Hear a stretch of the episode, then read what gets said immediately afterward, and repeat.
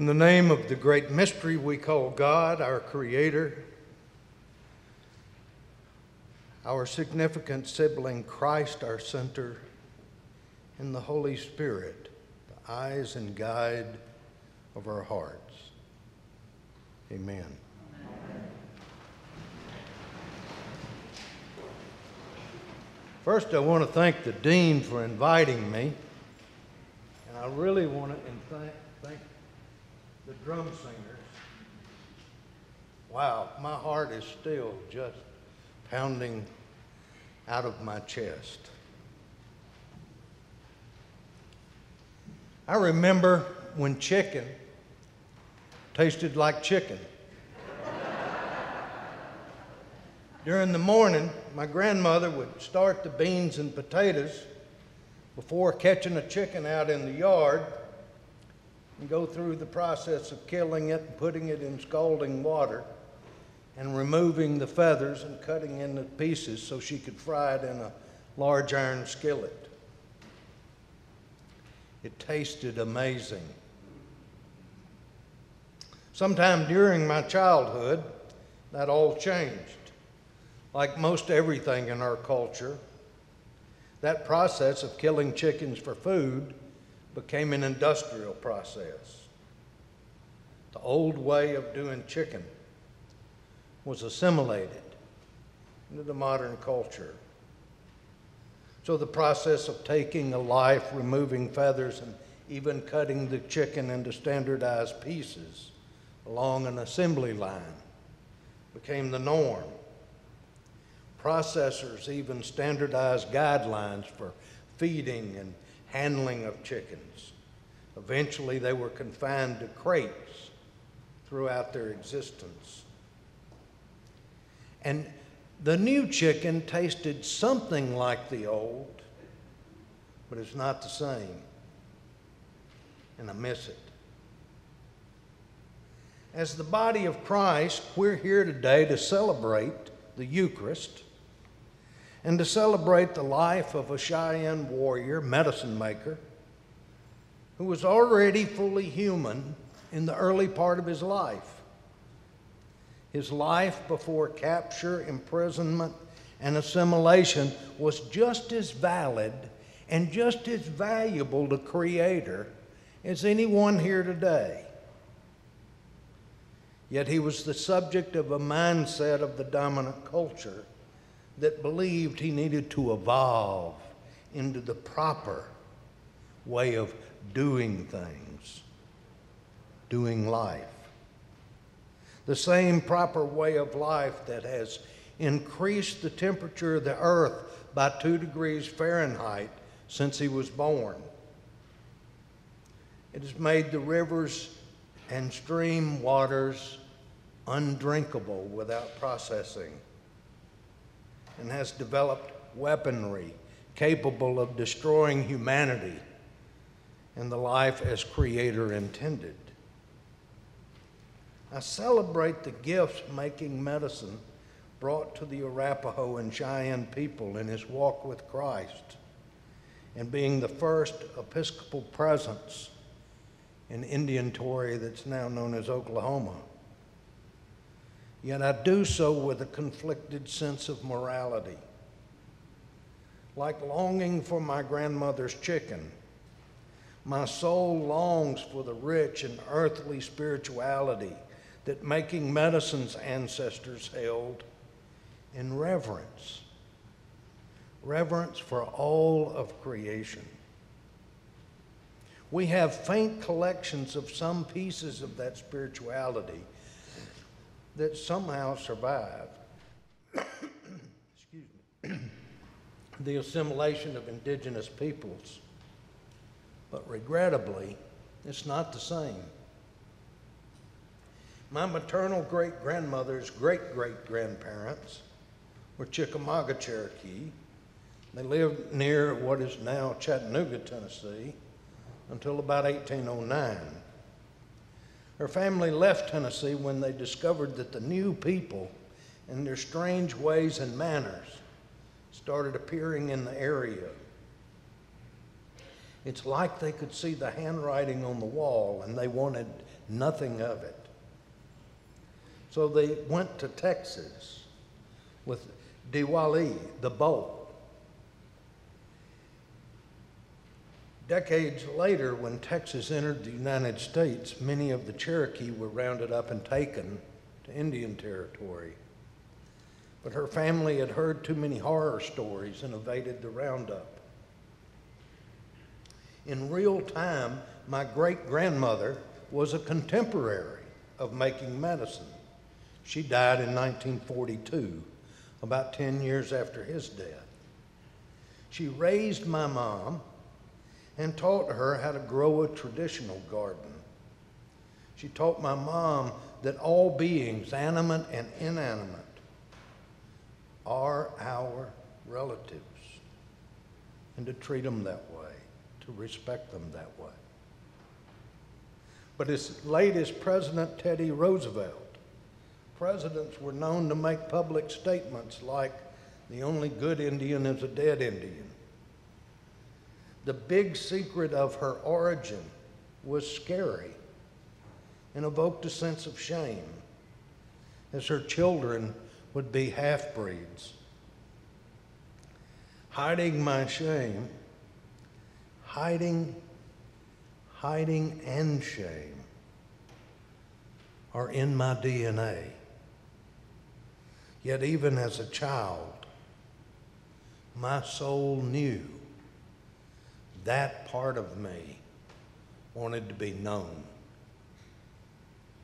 One example of the subtle attitude that still remains happened during my first year of seminary back in nineteen ninety-five. My great-grandmother is a treasure in my family, yet even as recently as then, it still felt unsafe to share the secret. Well, March of that year I, that I entered seminary, before I entered it, Great Spirit called me to a vision quest in the Big Bend National Park. God knew the Cherokee part of my soul needed recognition and healing. And I found a Cherokee guide in Hunt, Texas, to hold the line for me as I sought Creator's vision in an environment that was utterly foreign to my life experiences at that point. I had a series of three visions during that time, resulting in my soul feeling more at home in my body than I could ever remember. One was that water, which I have taken so for granted, is both sacred and essential. The second, that my wife, son, and daughter were not possessions of mine. They're my teachers. And the third was that I'd been running all my life from what I saw as the shadow or unreconciled side of me. So it was now time to look at it and embrace it so I could mature more fully. After sharing those revelations with my guide, he gave me the name Choi Nunya Agamatia, that's translated into English as three stone seeing. And at the end of that time, I knew that I could do seminary and that I could serve God's people with love. And I took a spirituality class in the second semester with a professor who later became my boss. He assigned a paper to write about a spiritual experience. I wrote about my vision quest. On September tenth, two thousand, he preached at my ordination to the priesthood at All Saints Chapel in Sewanee. And during the sermon, he brought up my paper. He said in a condescending voice that I wrote about a Native American vision quest.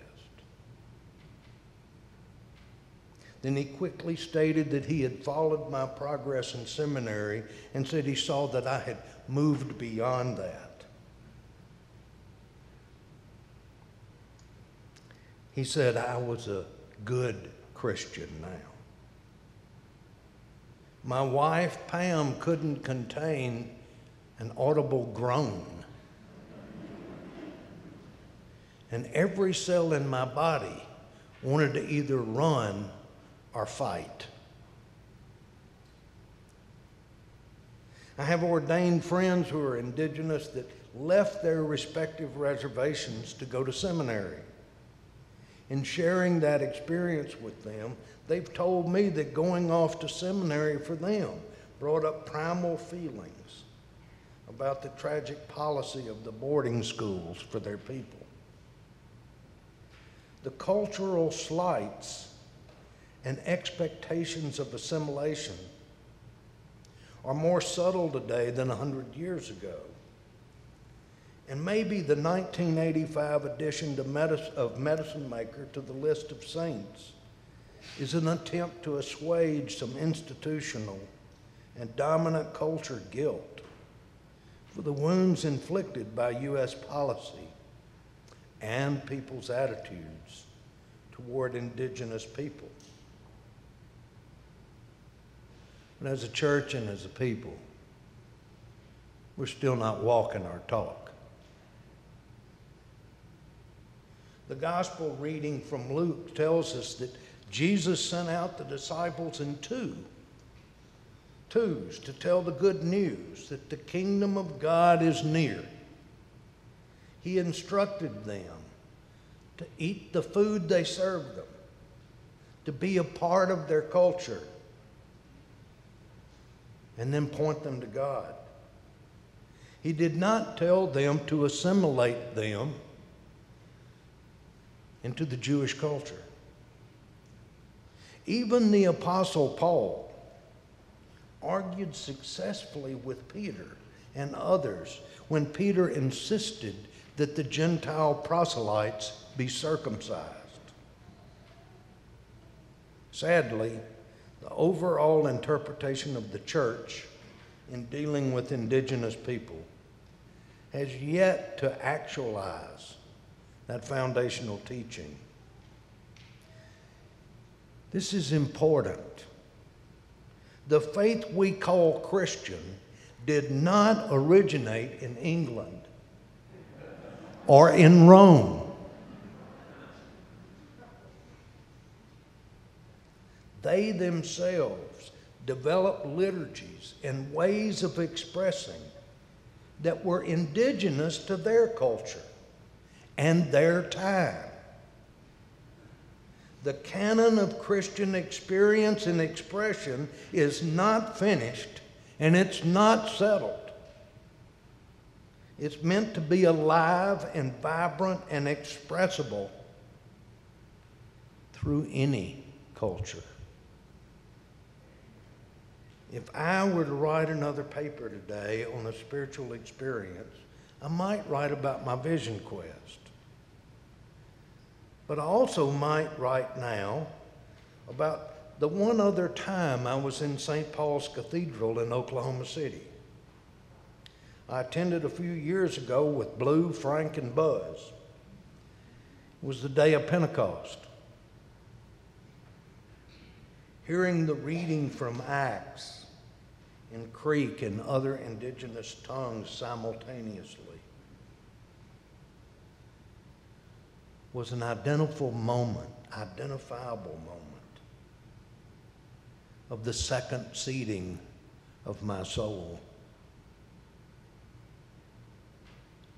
I felt at home. I felt at peace in the scar tissues of my heart.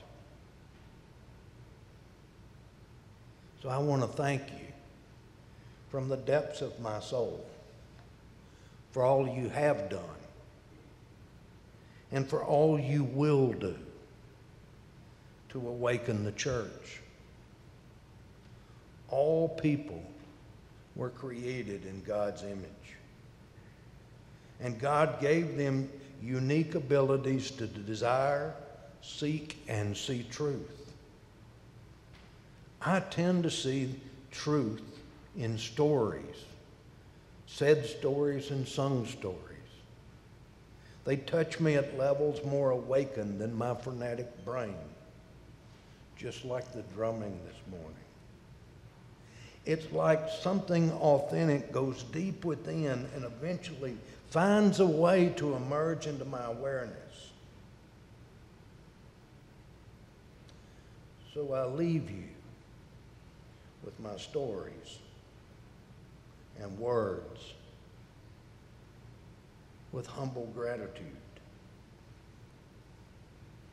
and inspiring awe for your continuing to learn and grow in how to truly be the body of Christ.